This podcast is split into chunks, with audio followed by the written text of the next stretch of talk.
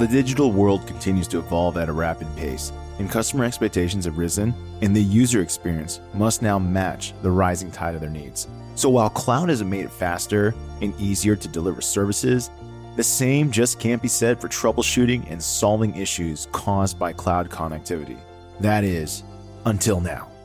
Cloud AI changes both the experience between the business and his customer and between the business and his vendor from a customer to business point of view, what it really ends up is fewer support tickets.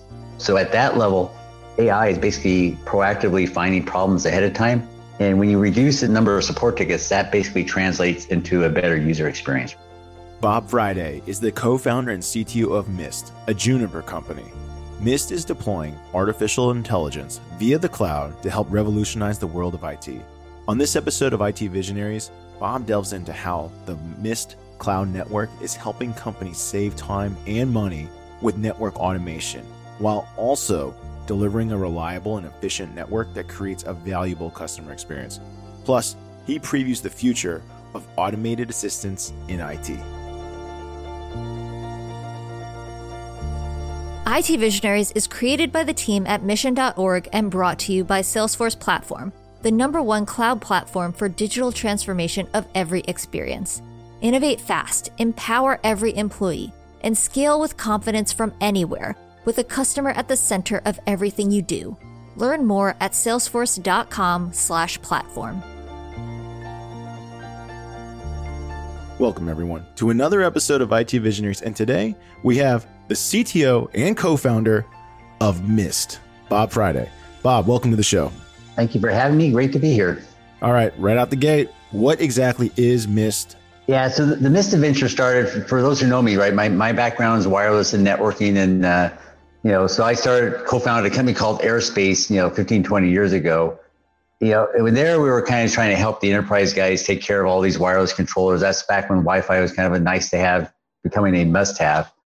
Then Cisco bought that company, and so I was at Cisco.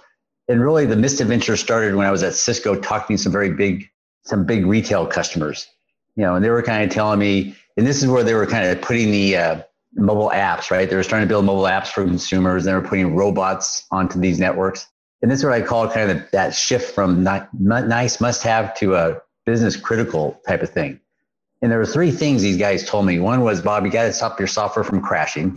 you know, two, they wanted me to keep up with the mobile device, right? You know, they were building all these consumer apps and those were getting code every week and the network was still, you know, one release a year. So they wanted me to innovate faster on the network. And three, they really wanted me to, you know, provide them end-to-end visibility, right? It was really about, you know, it wasn't good enough to tell them that the AP was working anymore. They really want to know, do they have a happy user at the end of that connectivity, right? User to the internet. You know, so that was where Mist kind of started right from the, the thesis that, you know, networking really needed kind of a new cloud architecture you know, and the cloud is what really brought speed, right? Turns out the cloud is just a much better way of developing software and maintaining software. And then the AI piece was really the piece that kind of provided that end-to-end visibility, right? This is, you know, we're going to ingest data from all the different pieces to kind of answer the questions of why are you having a bad user experience? And yeah, I would tell you one of the inspirations for Mist was I don't know, do you guys remember the Watson Watson playing Jeopardy? You remember that thing where they, they built something that could play Jeopardy? Yeah, I remember. Well, so I, I remember Watson when I don't know when it first came out or when they started doing promotions like that. I, I saw Watson had to outcook a chef. I saw Watson play chess against chess masters, and I do recall Watson in Jeopardy. They also put it into other skill competitions against people. So they did some really cool stuff with it. Um, I don't know if it was actually that effective or it was just to get Watson out there to be like, hey, this AI can beat people.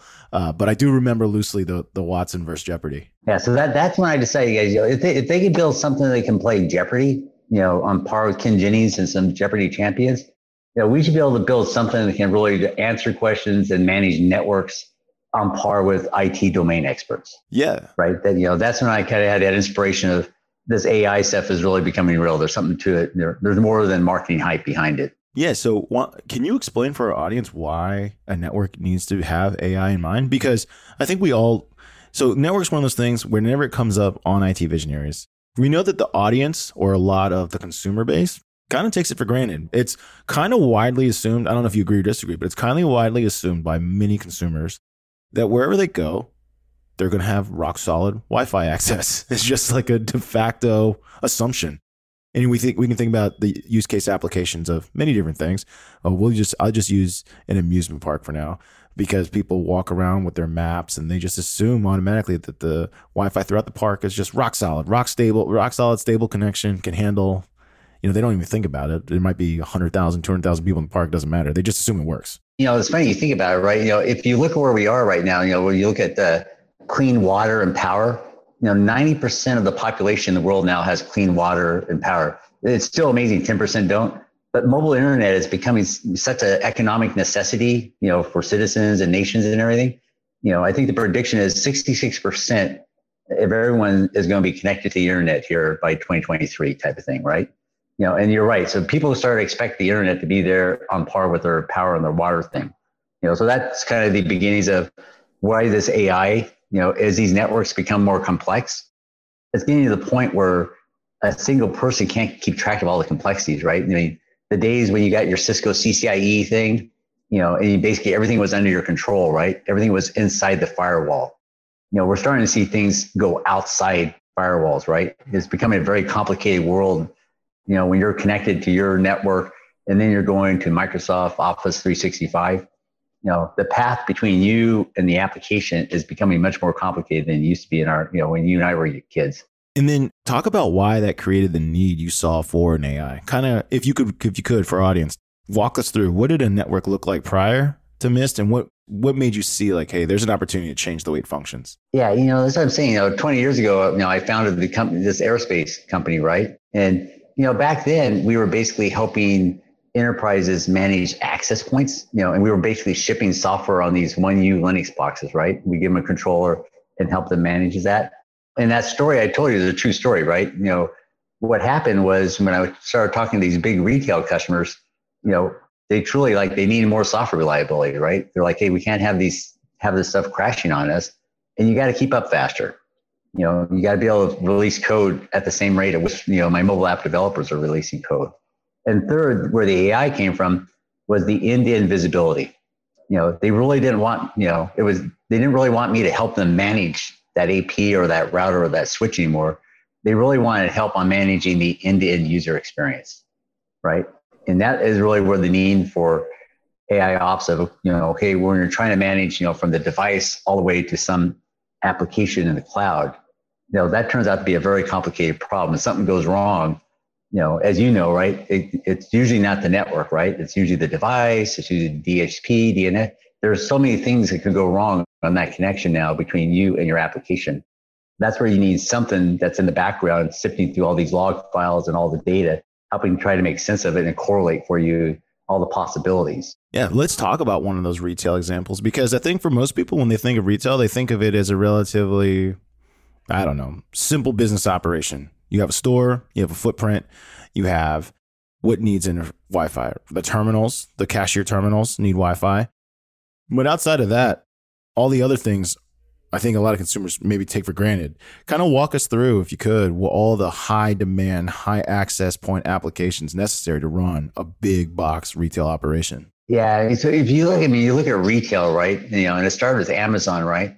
So almost all the retail is becoming is becoming more of a converged e-commerce in-store experience, right? And the other aspect that has changed is really the apps, right? You know, in, in our experience, right, we all were very familiar with our air for us who tra- used to travel, right? You know, we all had our airline app, right? That was kind of like you didn't go anywhere without your airline app.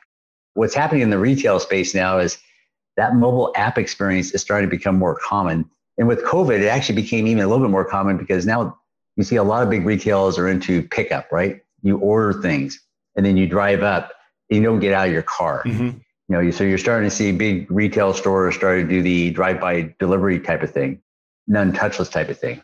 You know, so when you start to get in those experiences, that is where the networking really becomes more of a business critical. And you can almost think about these retail enterprise, they're almost becoming mini SPs, right? You know, they're in the business between our cellular connection, you know, and our Wi-Fi connection in the store. You know, they're in the business now of making sure that you have connectivity because usually there is a business critical app, you know, for you to complete your experience in the uh, in the shopping experience. You know, so I don't know about yourself, but you know, I used to never have shopping apps on my phone. Now, you know, now I've got my grocery store app on my phone. Right when I pick up my food, you know, I want to be able to schedule it. It's also at the associate level too, because the associates now that are, let's say, in charge of grabbing the items to load up an order, they all have mobile devices typically helping them walk through, let's say, a store map, right? Helping them guide them to products on shelves to say, hey, this person wants, you know, an avocado, this person wants a spatula, and this person wants diapers for their baby, you know, and helping the guide that I see this associates are now looking down on their phones, walking through the store aisles to pick, pick, pack, and ship goods. And like you talked about, it's integrated with the e-commerce application. So it knows that, hey, this diaper went off the shelf it's the last diaper. I have to tell my e-commerce platform we got no more for store pickup today until, you know, someone scans it in tomorrow off the loading dock and it tells my e-commerce or I guess my inventory application, hey, we got diapers again, retail them again back on the dot com. Yeah, No, I mean, so I mean, the associates are becoming a more important thing. I mean, the other the other strange dynamic that's happening in this world is, is the shoppers are getting much more educated before they come in the store. I mean, so the other key thing I've seen with a lot of the retailers now is helping the associate get to data quicker, right? You know, because a lot of the customers come in almost know more about the product than the associate. You know, so the associate now needs to be able to get quickly get information about a product that he may or may not know, you know, to help the customer out. So tell me about how an AI driven network helps this. Because if I think you know, uh, so if I don't know too much about networks, I would just assume, oh, well, if you get, you know, enterprise routers everywhere, then you have multiple endpoints. If each router can handle, let's say, 100 connections, then I just need, you know, X times square footage and I just multiply that out and I'm just set up these routers and I'm good to go. I don't need AI.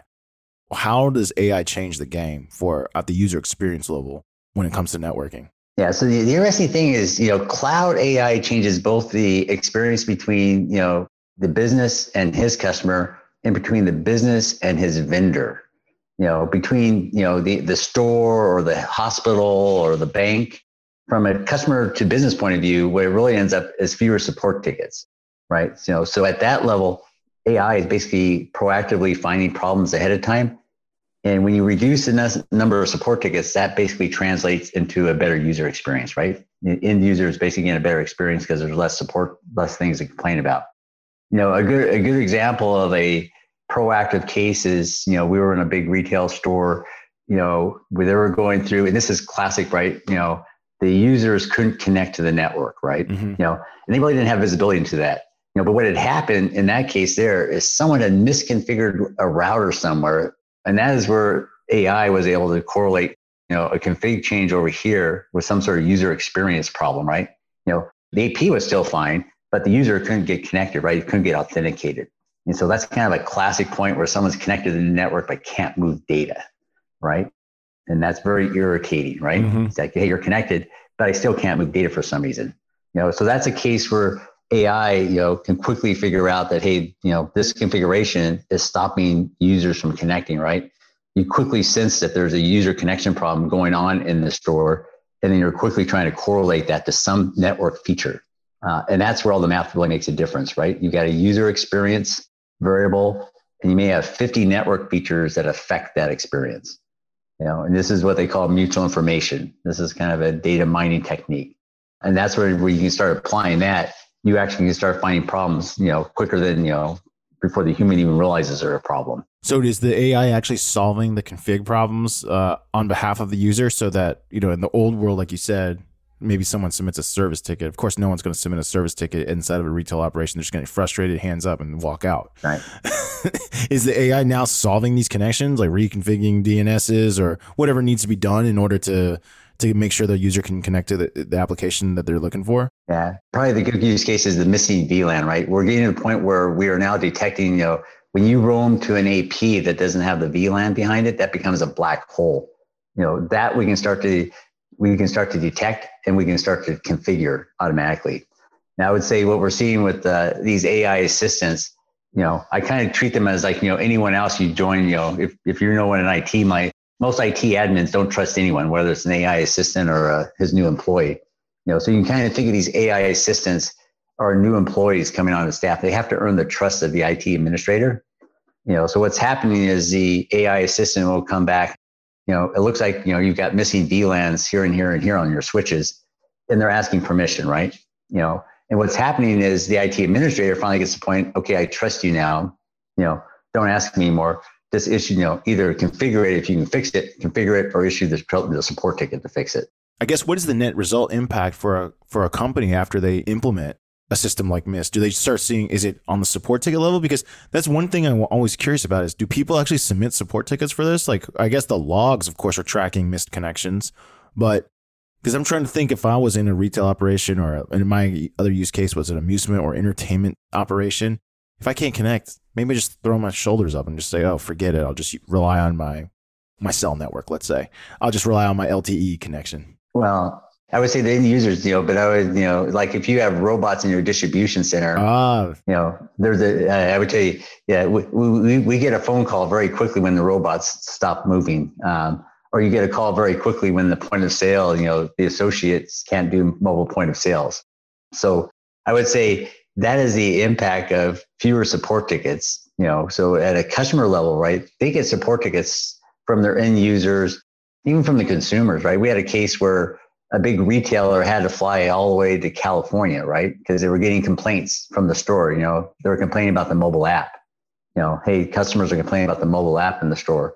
You know, and what it turned out to be was a, it wasn't even a Wi-Fi; it was a cellular problem, right? Mm-hmm. You know, and so this is a case where you know the the first benefit of getting Mist for most customers, even before the AI, is the visibility it brings. Because you know, when you think about trying to build a AI assistant our first thing is we have to get the data back to the cloud and we have to get into some framework on which we can apply some data science.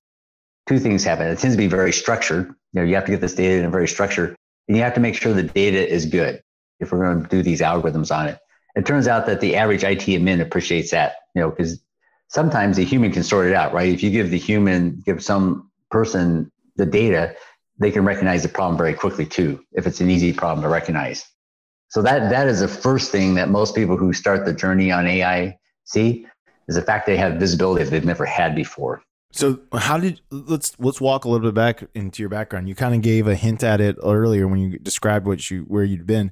Tell us about what your background is. How did you first get into networking or I don't even know. Is your background more networking or is it more have you leaned more recently into artificial intelligence and solving the problems that used to exist in networking but used to require like you said uh, you know, a Cisco certified engineer had to fix it. Now you're saying, no, no, no, no, we can fix it through software. Yeah, I mean, so if you go back far enough in my background, I started off as a software engineer, and uh, you know, my my first startup was Metricom Ricochet, building these big nationwide mesh networks. You know, and that's where I became a. I started building radios, and I would tell you that's one thing I've learned in my career. You could probably anybody you have enough passion or enough drive, you can do anything. So I went from a software engineer to building radios, became a wireless engineer, you know, and then I became a system engineer. Then I went to Cisco and became a CTO.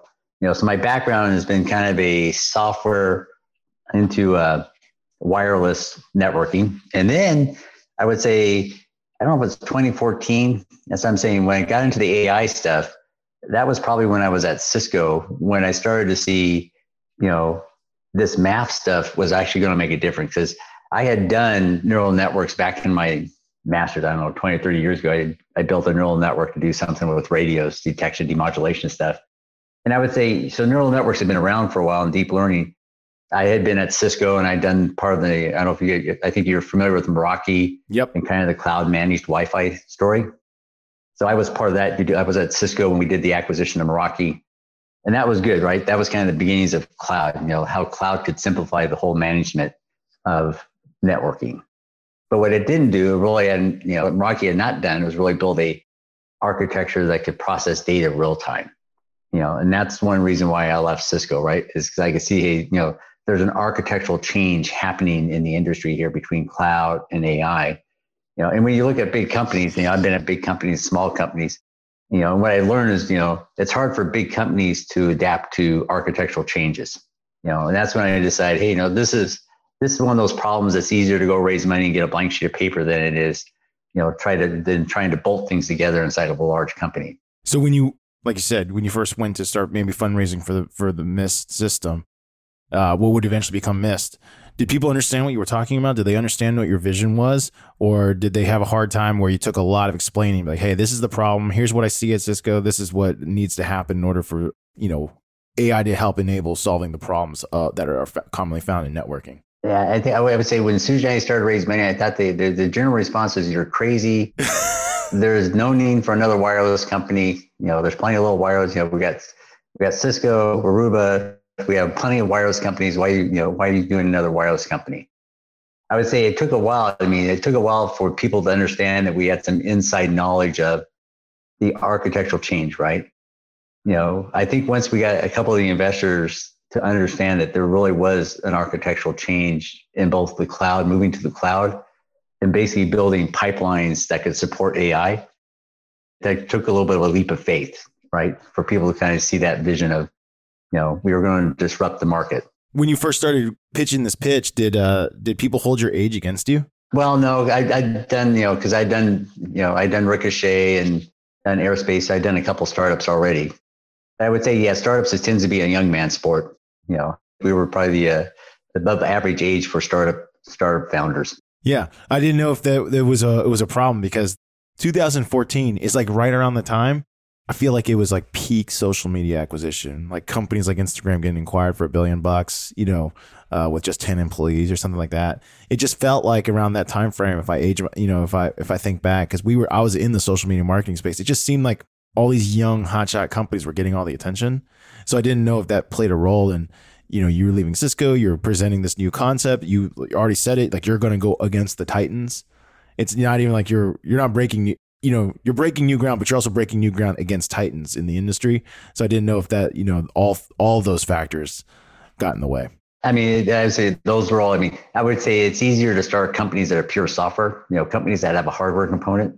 You know, there's a smaller number of investors who want to deal with hardware in their startups, right? So we did have that piece. I think the the software piece. I think they understood. It's like, you know, do you really do you really have to build an access point?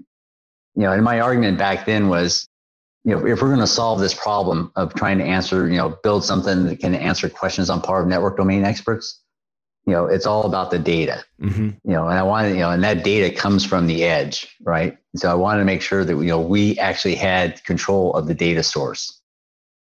I didn't, I didn't want my fate in the hands of Cisco and HP, right? Asking them, hey, can you guys please give me the right data? That sounded like a very risky thing. So, so that's one of the things we had to get over is yes, we need to build these access points not because I thought that the market needed another access point, it's because I want to make sure I can control the data that, that was coming our way. Yeah, that's a common thing that we talk to different uh, software leaders when they try to integrate or rely on other systems. They talk about how like what kind of data points are actually available through the APIs, and if they're not available, then what do you do? So you already had the foresight to say, hey, listen, if we don't have the access point, there's a problem. We're always going to be let's say running into barriers. Right. So you also had to raise money for for like you said the manufacturing of the hardware in addition to the software that was going to power this hardware. Right. And so that that's something you had to have, you know, fortitude of saying, yes, you guys, we need to do this, you know, because it'd been easier to raise money without the hardware, right? There are more investors who, you know, if it's a pure software play, that's an easier, easier way, you know, easier money raise than, you know, hey, we have to go build, you know, why do you have to really go build this hardware, this hardware piece? so how how many years or months did it go, did pass before you had a let's say a working prototype that you wanted to bring to a production customer? I mean, I, we had product. You know, we started the company. I think founded. You know, I left Cisco in 2014. I mean, Susan and I had money. We raised money by 20, probably the end of 14. So we were up and running, and you know, with engineering in 2015, and we had product shipping in 2016. The beginnings of product. I would say we didn't have the AI piece shipping in 2016 what we had was the beginnings of the data piece. And that's what I'm saying. Customers found a lot of value in just that piece alone. You know, this is the fact that we had the data available for them to look at. That had value right up the front. You know, and that's kind of how we got that's how we got started with the first release first release of the product in 2016. So the uh, you mentioned they saw value in it right away. Was did that mean that they were able to take that data, use APIs, call it directly to the people who needed to troubleshoot the solutions. Yeah. And if, if that's the case, what was it like prior? I mean, what was it really that hard to get access to that information or did it just require so much troubleshooting that it was it a you know a time time time scale problem? You know, I'd say that, you know the first value they get out of it was really around cloud APIs and automation. You know, So what a lot of the large customers we had, and you, and you think about, you know, if you look at Mist and where we, you know, in some of the Fortune 10 companies we had up front, you know, that's kind of evidence that there was a big architectural change happening because these big, large customers, what they found is that they could basically deploy like 50 stores at night, where before they were lucky to get two stores a night because they're able to automate everything. They're able to build kits that could go around the world, drop those kits into a store in India or in Europe somewhere, and basically have that whole store up and running, you know, without any hands-on stuff. You know, they had basically got everything to be cookie cutter the same. You know, connect AP, run the script, and it's up and running. And so that was the first value proposition was just getting data to the cloud by itself had a lot of value to customers. Curiously, were you on the front lines selling this and getting this implemented in these organizations? Oh yeah, I mean, with any startup, right? Yeah. I mean, the general thing is the first year is all about building the product. The second year is really about founder sales, you know, because if the founders can't sell it, you really can't expect a sales team to sell it, right? Mm-hmm. And so, you know, the first couple of things are really just the founders selling it, selling it themselves, right? You got to sell it yourself because then you have the challenge. Okay, maybe you know, okay, you're a founder, you can sell it, you know, but can you get a sales team to sell it? You know, so that's the next challenge in most of these adventures, right? Is okay, now it's like let's see if we can figure out how to scale this. The reason why I ask is because a lot of enterprise companies are amazingly risk adverse. Uh, you know, especially let's let's let's use re- the retail example. It's like more things can go wrong than good. Right. They got tight margins. They don't know who you are exactly. You say, "Hey, I got this AI enabled device," or the AI is not even there yet. You got this device. I think I can get you hooked up and all your connection points connected faster than anything else. Uh, they don't know your name. What what were the selling points? I guess that gave the the big customers confidence that said, okay, I'm going to give, I'm going to give Bob, I'm going to give his company Mist a try because it is one of those things where, uh, of course, you don't want to overinvest in something that doesn't work. We've talked to some founders who try to sell to, let's say, multi location businesses or QSRs or anything like that. And they talk about how they always want to implement things extremely slow. They're not really that gung ho to, you know, of course, spread a application or technology across their footprint in a in a fast way. Well, I mean, I, I would say our typical, I mean, sales when we got started was, you know, first of all, you the customer, you know, they they too good to be true. Right. You know, that usually lead to, you know, give us a store, give us a floor, you know. And once we got into POC, that's where we basically, you know, most of them got hooked. Once they saw it in action, you know, then they realized that the architectural change was true, right? Mm-hmm. You know, because historically we're kind of moving them either from a some sort of controller architecture, some sort of embedded software architecture into this microservices cloud architecture. You know, so that that was the first thing is once they saw it in action, you know, then they're like, okay, this is real. This is not, you know, this is more than just, uh, you know, the story is real. This architecture does make a difference you know and once we got that working then it became more of a you know can you do this at scale okay you know you got to work at one store you know but i've got you know 5000 stores. So you know you're now at a different place obviously. Where do you see in the future of networking going? Specifically like what you talk about ai enabled ai driven networks.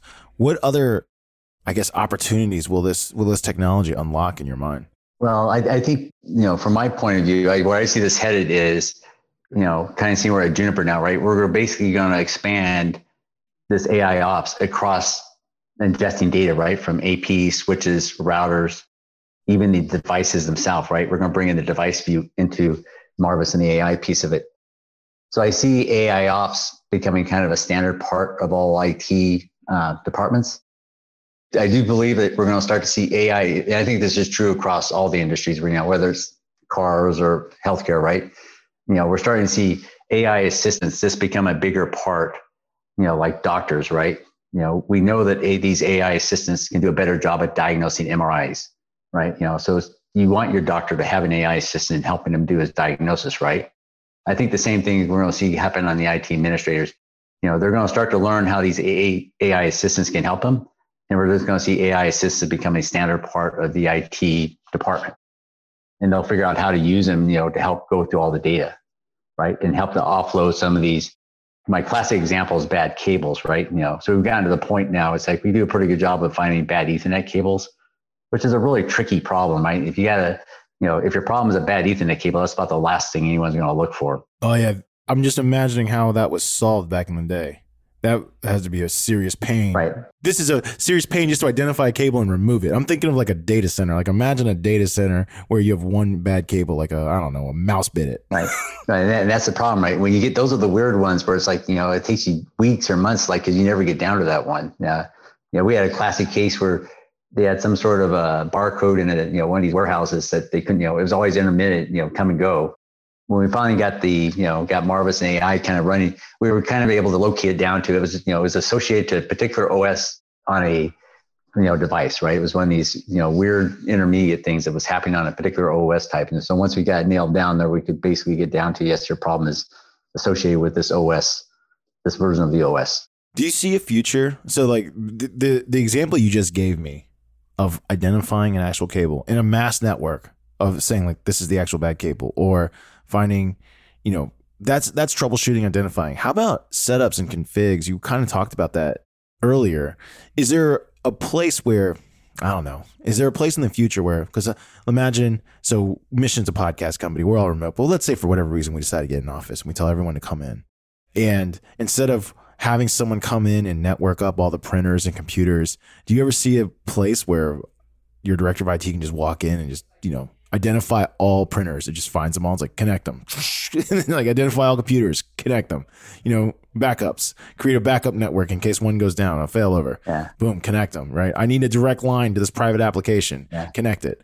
Like, do you see in, envision this where it takes minutes to just hook everything up versus you know the old school way is of course you know look get your printer, go turn it on, connect to the network. It gives you an IP address. Go find your computer. Go type that in. you know what I mean? Like that. That was how it used to be. That's how it's done right now. You know the saying, right? You know, different, you know, people who watch Star Trek, you know, all that technology you saw in Star Trek, beyond the transporter, right? Almost all that Star Trek technology has become true, right? Uh-huh. You know, so if you look at Star Trek and kind of the, you know, to your point, computer, you know, please give me a connection between all printers and something uh, I do see that day coming where that will be the the the role of the AI assistant for IT, right? You'll be like, hey, AI assistants, you know, I need to know what's going on between my computers. Is there any, you know, unlawful east-west, you know, traffic going on between my my OT devices? So I do see that day coming where yes, your AI admin will be like the uh, the computer on the Star Trek, right? You'll be able to ask questions and it'll be able to give you answers. How close do you think you we are to it? Is it five years away, ten years away? Well, I would say, you know, a miss right now. So one of the things, you know, I mean, one of the other things I did at Mist was, which I found is hard to do in large organizations, was besides the architecture, right? Okay, guys, we have to build a cloud architecture of all these real-time pipelines. Is organizationally. I mean, so organizationally at Mist, we took the uh, data science team and tied it right into our customer support team. You know, because our customer support team looks like a big customer, right? I mean, they're basically got, you know, they have the same problem. They're supporting all these customers with the same data in the cloud that the customer has. You know, so that was kind of what I call the the organizational aspect of solving this problem. So every every support ticket that comes into Mist right now goes through Marvis. You know, that was kind of the eat your own dog food thesis of making sure. And I would say right now we're probably up to 70% of all the tickets that come in. Right? And I'll call these hard tickets, not the easy, uh, you know, how do you configure an AP questions. These are the, you know, why are we having a problem questions. We're probably at the point where Marvis can answer about 70% of those questions now. That's a lot. Seventy percent. Yeah, so we're getting to the point where Marvis can, you know, you know, hey, you know, someone sends a support ticker, you know, what's going, you know, what's going on in the distribution center. Marvis can usually get down to about seventy percent of the time. Get to, you know, the answers. Your DNS is down, your DHCP is broken. You know, you got a bad cable here, type of problem. You know, so I think the thing that's going to be changing here, or the thing we're focused on now, is more of the conversational. How do you make Marvis kind of a natural part of the team? You know, how do you make these AI assistants, you know, kind of a natural part of a team that's easy for a, a person to use? You know, where it's like, you know, because you want to be able to interact with your AI assistant similar to how you interact with a new team member. You want to be able to figure out how to trust it, right? You know, you know it's like Marvel said, I need to see your homework. I don't trust you. I don't know you well enough yet. And then, uh, you know, you got to get to be able to take feedback. And that's the other thing we're working on is, you know, how do you train your AI assistant like you would train a new employee? This is getting into the real fascinating stuff because on an execution level, I feel like uh, computer programming is often, or especially when you're not building a new application, like let's say connecting applications, it's a very binary process. It's either connected or not connected. But in order to execute that command, you're talking about if there's any NLP involved, like there's a million ways I could say add a printer. You know what I mean? People add, add Yes. the thing, do the do it this. Right. You know, who knows what else they say. Once that bridge is crossed where people can actually use colloquial language for to execute commands Yeah. is going to be that's when we go into like you know modern day Jarvis. and that's why you know startups like Mist. Though you look at we're we're standing on this, you know, we're standing on the shoulders of giants now, right? You know, you look where AI is coming to the point, right? I don't have to I don't have to invent all this. yeah. You know, the NLP. You know, there's a whole body out there of open source code right now around natural language. So I don't have to reinvent that. You know, so we're building on top of a whole algorithms that are being developed for various things that we're we're leveraging. Yeah. It's mind boggling really when you think about like where because it feels like we're close, but sometimes I also feel like it's far away. I always joke with other people when I'm on the show how you might be checking on your order. Let's use an airline, any airline. You'll be like, you know, what would you like to do? Change seats. Uh, it's like, Yeah. where it's like, I don't understand. What is the exact code you would, and just becomes a really, really rudimentary, like data heavy process. You just happen to be reading it. And then half the time it didn't understand you you know, so it always, I always could, get not confounded, but I don't, I don't even know the right word, but it's, I'm hopeful, but also realistic in the idea that a lot of NLP is actually, I would argue that NLP is a bigger barrier to AI than, than, uh, than using like automation than, uh, than anything else because people just don't talk. How many times have you called on Siri and where it's like, I don't know what you want? Calling Google Assistant, like, I don't know what you want to do. Right, right. I mean, it, it's got to, the NLP, I mean, the, the interface, that's what I'm saying, you know, that's a piece of itself, right? Getting the conversation, you're getting the interface down to a point where it's easy to interact with your AI assistant, you know, you know, so it's on par with a, your new employee, you know, because if it's not, then it's, you know, no one's going to use it, right? If it's too hard to interact with. yeah. Cause it makes you have to be a developer. But, you know, it's funny you say where we are, you know, it's in our lifetime, right? You know, questions, you know, in our lifetime, or, you know, are we going to see it, you know, is it going to become illegal to drive, right? You know, are we going to start to see self-driving cars get a better safety record than humans? What do you think? You kind of see that day coming. I think, you know, probably within our lifetime, we will see the point where self-driving cars get a better safety record, you know, and then we'll be faced with this, should you be allowed to drive anymore? You know, when self-driving cars are safer than humans. Tell you what, I can't wait for that day because then when I wake up to go surfing early in the morning, I can just get in my car and just take a nap and show up at the beach. That'd be fantastic. Yeah, I mean, yeah, uh, believe me, I'm I'm waiting for the day when my car can take me up to Mount Shasta without me having to, you know, I can take a nap while while, while it gets me there. Bob, you know what it's time for? It's time for the lightning round. The lightning round is brought to you by the Salesforce platform, the number one cloud platform for digital transformation of every experience. Bob, this is where we ask you fast questions, fast answers, so that our audience can get to know you outside of the world of Mist. Are you ready? Ready as ever. All right. Your Twitter bio states that you are a lover of wine. Are you a red wine drink, red or white wine drinker? Oh, come on. Do you have me to ask that question? I mean, red. I mean, if you're going to drink wine, you know, it's, it's, it's more of a health matter than anything else. Yeah, you're doing it for your health. what is your favorite accessible red wine? Please don't say something that's like, you know, some unbelievable price point where no one, none of our audience can can get it. Well, now, yeah, that's, that's, that's an unfair question because I make one barrel of wine a year, you know, so I've got the, every year I make a barrel of Mist Estate. okay. It's kind of a cab, cab Syrah blend. And I, every year I put it into different oaks, American, French, Hungarian, heavy toast, medium toast. I would say so far up to date, Mist Estate and Hungarian medium toast is winning the, uh, the taste, taste offs now. That is fantastic. I didn't realize you made your own. That is great. Yeah, this is this is a hobby I started, you know, probably ten years ago. You know, I'm an engineer at heart, right? I don't know about you, but I was like, I had a hard time believing all this wine. You know, can all these variables make a difference? And what have you learned? I, I will tell you that what I've learned is making wine is harder than making wireless work.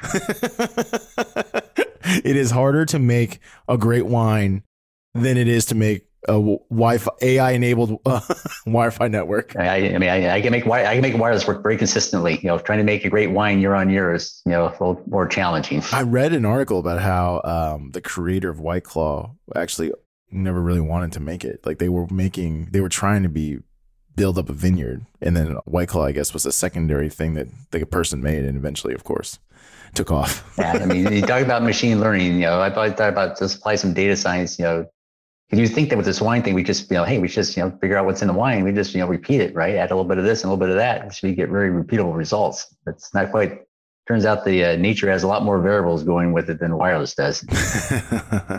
Talk about some of your hobbies. What do you like to do outside of making wine and building companies? Uh, you see, what is the favorite hobby? Skiing is probably the other, you know, between skiing and surfing. Those are probably my two big outdoor or mountain biking. Yeah, the mountain biking adventure. Let's see, that's probably my latest adventures. Yeah. Broke my first bone. How's that recovering? I'm back to 95%. I'm not sure it'll ever get back to 100, but it's close enough. It turns out you don't need much of an ankle to ride a mountain bike. Will we see you back out on the mountain bike trails very soon? I'm out. I was out there this morning, so we're back. You know, we're, we're back to functional. There we go. This is this is great. We keep talking and we keep in, encountering and meeting new leaders of uh, you know, CTOs, CIOs, VPs, CTOs, all different types of people, outdoorsmen too, or outdoors women too. This is awesome. So when you go on mountain biking, do you listen to music or do you just listen to the listen to nature? Well, the, the two I, I, do both actually. I listen to music, and then actually my uh, my CEO buddy Sujai and I usually go out together. So usually it's kind of a combination, you know, executive meeting plus a little music on the way down. there you go. When you go, what kind of music, or when you are listening to music, what kind of music do you listen to? Do you listen to just music, or do you also listen to podcasts or anything to learn? Yeah, my combination Grateful Dead, Eagles, Rolling Stones fan. I would say the other thing I picked up, my other hobby I picked up was learning the guitar two years ago. It turn, turns out, you know, those are the type of things you need to learn when you're a kid. There's certain things that are easier to learn. you know, guitar, surfing, or those are both are you know, my recommendation if you're young, do it now. yes, all skills that require physical dexterity and, you know, basically limitless time to master because uh, as you probably know from picking up a guitar, no matter how much you practice, there's always that person that just seems better than you. yeah, it just yeah. There's there's I don't know if you I don't know. Do you play guitar? I do. Yes. Okay, so you you learn when you learn when you were a kid. When did you when did you start the adventure? I started playing guitar when I was 13 years old. And uh, yeah, yeah, you know, yeah, I thought I got pretty good, but then I started trying to play like Satriani and Van Halen and stuff like that. And I was like, oh my gosh, I can't play it. But then there's always that kid. You always know someone when you take guitar. I'm sure you've encountered the same, where it seems like as soon as they pick it up, they're a maestro. They're like they're wailing right out the gate. Yeah, that, that's that's annoying. That's the same with surfing. You go out there and you see these, you know, these old guys who surf when they were kids. They can pop up, you know, on any given wave they see. You know. well, Bob, we appreciate you joining us today on IT Visionaries. Thanks for sharing your vision and future and plus your career all in the networking space and how AI is going to change networking. And now that we know Bob is a maker of wine, he is an adventurer. He listens to the Grateful Dead. He rocks, plays guitar, and also surfing, mountain biking, skiing. Man, you're like a renaissance man. Plus, you do AI. yeah. Yeah, all those topics are dear to my heart. Bob, thanks for joining us today on IT Visionaries. Thanks for having me. IT Visionaries is created by the team at mission.org and brought to you by the Salesforce platform, the number one cloud platform for digital transformation of every experience. Build connected experiences, empower every employee, and deliver continuous innovation with the customer at the center of everything you do. Learn more at salesforce.com/platform.